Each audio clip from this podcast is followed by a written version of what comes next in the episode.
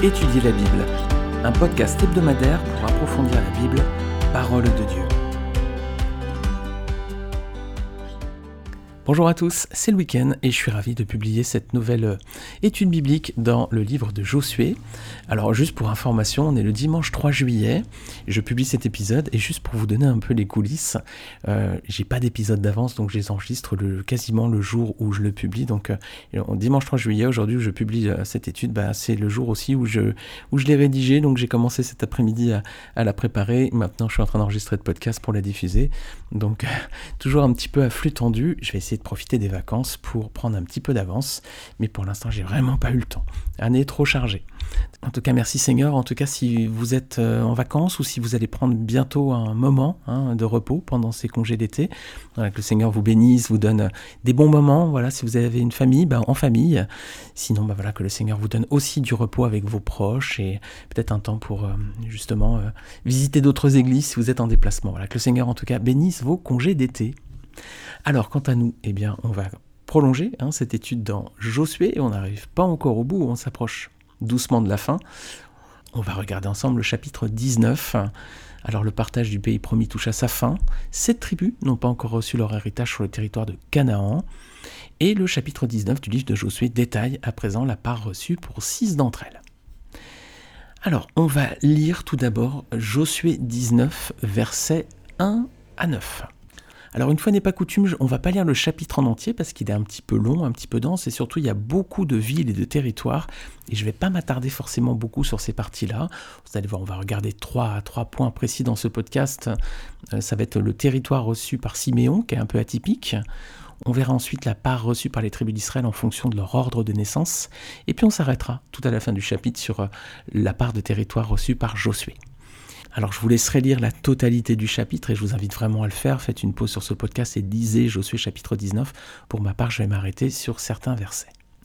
Alors tout d'abord, on va lire versets 1 à 9. Donc Josué 19, versets 1 à 9. La seconde part échut par le sort à Siméon, à la tribu des fils de Siméon, selon leur famille. Leur héritage était au milieu de l'héritage des fils de Judas. Ils eurent dans leur héritage Beersheba, Sheba, Molada, Hatzar-Shual, Bala, Atsem, El Tolad, Béthul, Orma, Siklag, Bet Markabot, Atsar Souza, Bet Lebaot et Charuchem, treize villes et leurs villages. Aïn, Rimon, Éther et Achan, quatre villes et leurs villages. Et tous les villages aux environs de ces villes, jusqu'à Balad-Ber, qui est Ramat du Midi. Tel fut l'héritage de la tribu des fils de Siméon selon leur famille. L'héritage des fils de Siméon fut pris sur la portion des fils de Judas, car la portion des fils de Judas était trop grande pour eux, et c'est au milieu de leur héritage que les fils de Siméon reçurent le leur. Voilà, je m'arrête là pour cette lecture pour l'instant, et on va regarder déjà ces premiers versets. Donc c'est la tribu de Siméon qui est tirée tout d'abord au sort pour recevoir sa part. Quelle est la particularité de cet héritage par rapport aux autres tribus? Il y a quand même une différence par rapport aux autres. Si vous avez été attentif, Siméon ne reçoit pas en fait un territoire en propre il reçoit seulement des villes. Pas de territoire, mais des villes. Des villes qui sont choisies parmi celles localisées sur le territoire de Juda. Il y a notamment la ville de, de Beersheba qui est bien connue, hein. c'est la ville, une des villes qui est tout au sud du territoire, hein, dans le désert. Si vous êtes un acteur attentif de la Bible et régulier, vous savez que souvent dans l'Ancien Testament on parle d'Israël en disant euh, depuis Dan jusqu'à Beersheba, voilà, depuis le nord jusqu'au sud. On avait vu notamment euh, cette ville de Versheba, on avait fait un zoom euh, assez détaillé lorsqu'on avait étudié Genèse 21. Abraham était un moment à Beersheba, on avait regardé un peu bah, la ville, ce qu'elle est, sa place dans la Bible et puis ce qu'elle est devenue aujourd'hui, avec notamment des personnages hein, euh, contemporains proches de nous qui, viennent de, de. Et je pense tout particulièrement à un astronaute. Ilan Ramon, il faisait malheureusement partie de l'équipage de la navette Columbia qui a explosé en vol en 2003. Donc Siméon ne reçoit pas de territoire, il reçoit des villes. Voilà.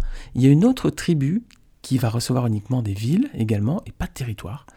Vous voyez qui c'est? C'est la tribu de Lévi. Hein. on va bientôt le voir lorsqu'on va étudier Josué 21.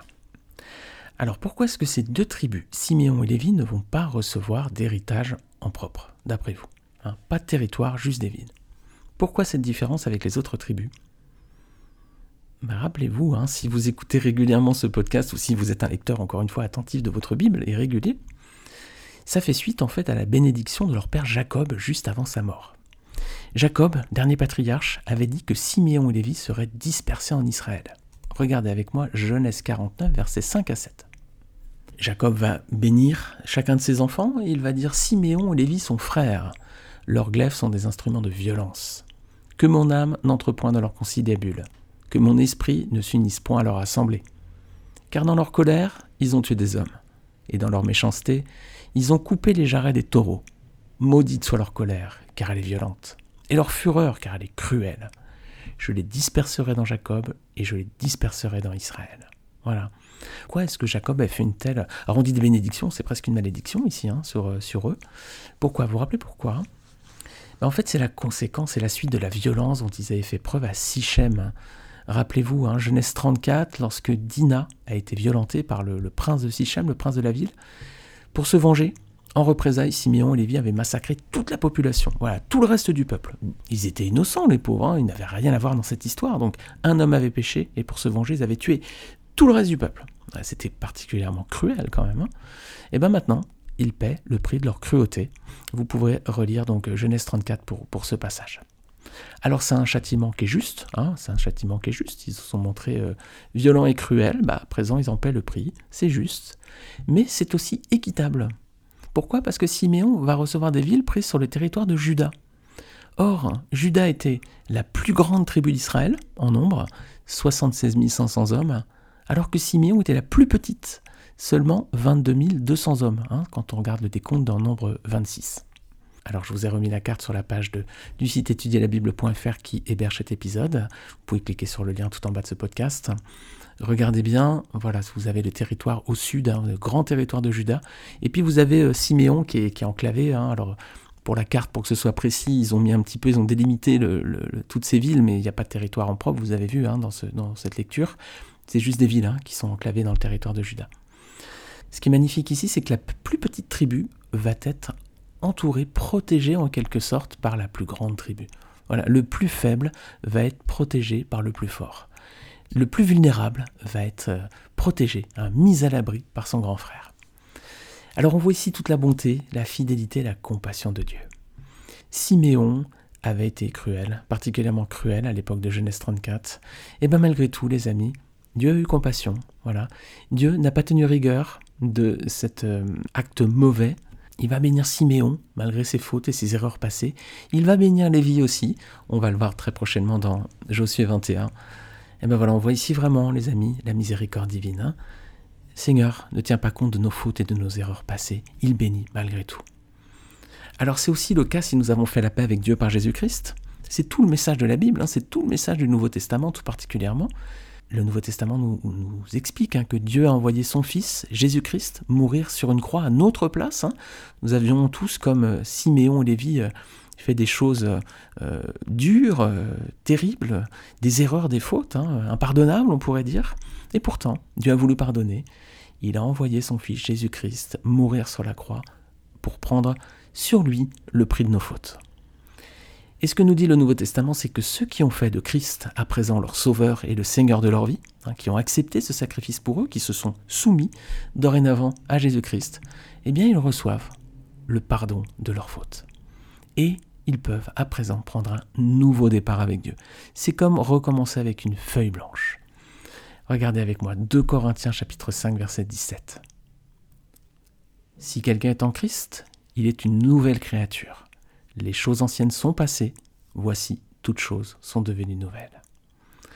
Alors si vous écoutez ce podcast et que vous avez un passé lourd derrière vous, vous avez fait des erreurs qui, qui vous coûtent encore aujourd'hui, qui vous attristent, hein, vous avez peut-être fait des choses très graves ou des choses peut-être aux yeux des hommes un peu moins graves, mais malgré tout vous avez le, le poids de cette faute, ce passé, de ces erreurs sur vos épaules, venez à Jésus-Christ, voilà. Déchargez-vous sur lui de toutes vos fautes et le Seigneur vous donnera une vie nouvelle, hein, une feuille blanche. Si quelqu'un est en Christ, il est une nouvelle créature, les choses anciennes sont passées, voici, toutes choses sont devenues nouvelles. 2 Corinthiens 5, 17. Regardons à présent la deuxième partie de ce chapitre, donc on va regarder les versets 10 à 48. Alors je ne vais pas les lire, parce que c'est très long, hein, avec beaucoup de villes, je vous laisse vraiment le soin de le lire, en revanche de votre côté. Toute cette partie-là, versets 10 à 48, euh, présente l'héritage reçu par les cinq autres tribus. Versets 10 à 16, c'est la tribu de Zabulon. Alors, verset 15, si vous êtes attentif, il y a une ville qui s'appelle Bethléem. Il ne faut pas confondre cette ville avec euh, la Bethléem, euh, la ville de naissance du Seigneur Jésus. Cette Bethléem-là, celle du Seigneur Jésus, elle était située sur le territoire de Juda. Voilà, si vous regardez la, carte que je vous ai mise sur le site étudier.fr, vous allez voir que cette Bethléem-là, elle est sur le territoire de Juda. L'autre Bethléem, ça s'écrit pas pareil, même si ça se prononce un peu de la même façon. Mais euh, voilà, c'est celle du verset 15, c'est celle sur le territoire de Zabulon. Voilà, c'est pas la même ville. Hein. Donc verset 10 à 16, la tribu de Zabulon. Verset 17 à 23, ensuite la tribu d'Issachar. Verset 24 à 31, la tribu d'Asser. Verset 32 à 39, la tribu de Nephtali. Et les versets 40 à 48, la tribu de Dan. Alors ce qui est intéressant, c'est de comparer l'ordre de partage du pays de Canaan selon les tribus, et de le comparer avec l'ordre de naissance de chaque fils, ou la taille de leur population en nombre d'hommes. Je vous ai mis sur le site étudiable.fr un tableau synthétique avec l'ordre du partage de Canaan par tribu et une comparaison avec l'ordre de naissance de chacun des, douze fils de Jacob ou leur taille de leur population. Voilà, vous avez l'ordre de naissance, vous avez aussi la mère, hein, euh, les enfants de Léa, de Bila, de Zilpa et de Rachel, hein, classés euh, donc par, euh, par mère. Donc ordre de naissance, taille de la tribu, selon le nombre de 26, classement des tribus selon la taille, la taille de population, et puis classement en fonction de l'ordre dans le partage du pays. On peut en tirer trois remarques. Tout d'abord, il n'y a que deux fils de Jacob qui ont reçu leur héritage en fonction de leur rang de naissance. Regardez bien le tableau, c'est Ruben. Ruben, c'est le premier-né, mais c'est aussi le premier à recevoir son territoire. Du moins, c'est l'un des premiers, parce que la première partie du territoire est revenue à Ruben, Gad et une demi-tribu pour Manassé. Donc Ruben dans un premier temps, premier-né, mais aussi le premier à recevoir son héritage. Et ensuite, c'est Judas. Judas, quatrième dans l'ordre de naissance, c'est également le quatrième à recevoir sa part dans Canaan. Première remarque. Deuxième remarque, il n'y a que deux tribus qui ont reçu leur part d'héritage en fonction de la taille de leur tribu. La tribu de Manassé, c'était la sixième par ordre de taille. Eh bien, il y a une demi-tribu de Manassé qui reçoit sa part d'héritage en sixième position. Et puis il y a Benjamin. Benjamin, c'était le septième en nombre de population, 45 hein, 600 hommes. C'est également le septième à recevoir son héritage. Donc, il n'y a que deux fils de Jacob qui ont reçu leur héritage en fonction de leur rang de naissance. Il n'y a également que deux tribus qui ont reçu leur part en fonction de la taille de leur population. Et puis, troisième remarque qu'on peut faire, c'est que les descendants de Rachel ont reçu leur héritage dans l'ordre de leur droit d'aînesse. Regardez, tout d'abord, c'est Joseph. Alors, il reçoit l'héritage par l'intermédiaire de ses deux fils, finalement. Donc, on a Éphraïm tout d'abord. Alors, Éphraïm, rappelez-vous, hein, c'était le second fils dans l'ordre de naissance, mais Jacob lui avait donné le droit d'aînesse. Hein, dans Genèse 48, on avait vu ça. Donc Joseph d'abord par Éphraïm, puis par la demi-tribu de Manassé. Et puis ensuite on a la tribu de Benjamin. Donc les fils de Rachel reçoivent leur part d'héritage dans l'ordre, hein, l'un à la suite de l'autre. Descendant de Joseph, Éphraïm, c'est le cinquième à recevoir sa part. Ensuite c'est Manassé pour une demi-tribu, c'est la sixième à recevoir sa part. Et puis ensuite c'est Benjamin, c'est la septième tribu à recevoir sa part. Donc cinquième, sixième et septième. Et c'est dans l'ordre de leur droit d'aînesse. Notez d'ailleurs que l'autre demi-tribu de Manassé faisait partie de celles qui avaient reçu en premier leur territoire. Voilà, On note quand même hein, une certaine distinction pour les enfants de Rachel. Hein. Autant les, autres sont dans des ordres dispersés, hein, mais les enfants de Rachel, c'est 5e, 6e et 7e dans l'ordre de partage et c'est respecté dans leur droit d'aînesse. les amis, vous voyez, c'est des passages un petit peu pointilleux. Il faut être un peu, il faut s'arrêter avec sa Bible, il faut être attentif. Vous avez des petits détails un petit peu comme ça. Il faut bien repérer par tribu. On va regarder à présent la troisième et dernière partie du chapitre 19, donc versets 49 à 51, je vais les lire. C'est Josué voilà, qui va recevoir à présent sa part d'héritage. Versets 49 à 51. Lorsqu'ils eurent achevé de faire le partage du pays, d'après ses limites, les enfants d'Israël donnèrent à Josué, fils de Nun, une possession au milieu d'eux. Selon l'ordre de l'Éternel, ils lui donnèrent la ville qu'il demanda, Timnat Sérac, dans la montagne d'Éphraïm. Il rebâtit la ville et y fit sa demeure. Tels sont les héritages que le sacrificateur Éléazar, Josué fils de Nun, et les chefs de famille des tribus des enfants d'Israël distribuèrent par le sort devant l'Éternel à Silo, à l'entrée de la tente d'assignation. Ils achevèrent ainsi le partage du pays. Donc en conclusion de ce chapitre 19, donc c'est Josué qui reçoit à présent son territoire. Alors qu'est-ce qui peut nous surprendre ici, les amis? Peut-être que vous avez été surpris aussi comme moi à la lecture de ce passage. Bah, c'est que Josué reçoit son héritage en dernier. Voilà. Il aurait pu avoir le privilège de choisir en premier, c'était le chef, hein, le chef du peuple. Hein. Dans le monde, les plus puissants abusent souvent de leur autorité pour se servir en premier. Hein. En général, vous savez comment c'est, très très souvent, certains abusent de leur pouvoir pour se servir les premiers dans la caisse. Et bien là, pas du tout, vous voyez, avec Josué, c'est tout l'inverse, c'est lui qui reçoit son héritage en dernier. Alors une parenthèse se ferme avec ce passage. Dans Josué 14, Caleb avait demandé à recevoir en premier son territoire. Alors c'est pas qu'il abusait de sa position, mais tout simplement il voulait montrer l'exemple au reste du peuple, parce qu'ils avaient peur de partir à la conquête du reste du pays promis. Alors Caleb voulait leur montrer qu'il fallait ne pas avoir peur. C'est le parfait exemple du leader par son engagement. Voilà, Caleb est un excellent leader, c'est une excellente image du leader par son engagement. Voilà, le bon leader, c'est celui qui, allez, qui va le premier et qui donne l'impulsion. Ça, c'était l'ouverture de la parenthèse Josué 14. Et maintenant, elle se referme Josué 19 parce que le compère hein, de, de, Caleb, Josué, c'est lui qui va recevoir à présent son territoire, mais en dernier. Voilà. Et lui non plus n'abuse pas de sa position. Mais là encore, il montre l'exemple au reste du peuple de la bonne attitude à avoir par rapport aux autres. Josué, là, c'est le parfait exemple du leader, mais par son humilité. Caleb, c'était le parfait leader par son engagement, son impulsion. C'est lui qui fait la locomotive et qui dit en avant. Et Josué, lui, c'est le parfait leader par son humilité. C'est celui qui fait passer les autres avant lui. C'est l'image du Seigneur Jésus-Christ aussi, hein, qui nous a fait passer avant lui également, qui a donné sa vie pour nous et qui nous a aimés tellement, qui s'est humilié jusqu'à la croix. Alors que l'exemple donné par Jésus, mais aussi par Josué et Caleb, nous inspire hein, dans notre comportement avec les autres, que ce soit dans, le monde, hein, ou dans notre travail, dans notre famille, ou même dans notre église. Voilà. Soyons un parfait exemple de leader par notre engagement, par notre impulsion, mais aussi par notre humilité.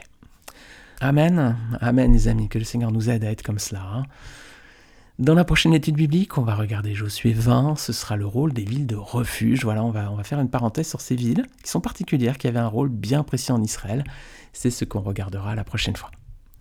En attendant, je vous souhaite une très bonne semaine. Encore une fois, très belles vacances. On est au mois de juillet, hein, je vous rappelle quand j'enregistre ce podcast. Donc, très bel été à vous, très bonnes vacances si vous prenez un peu de repos.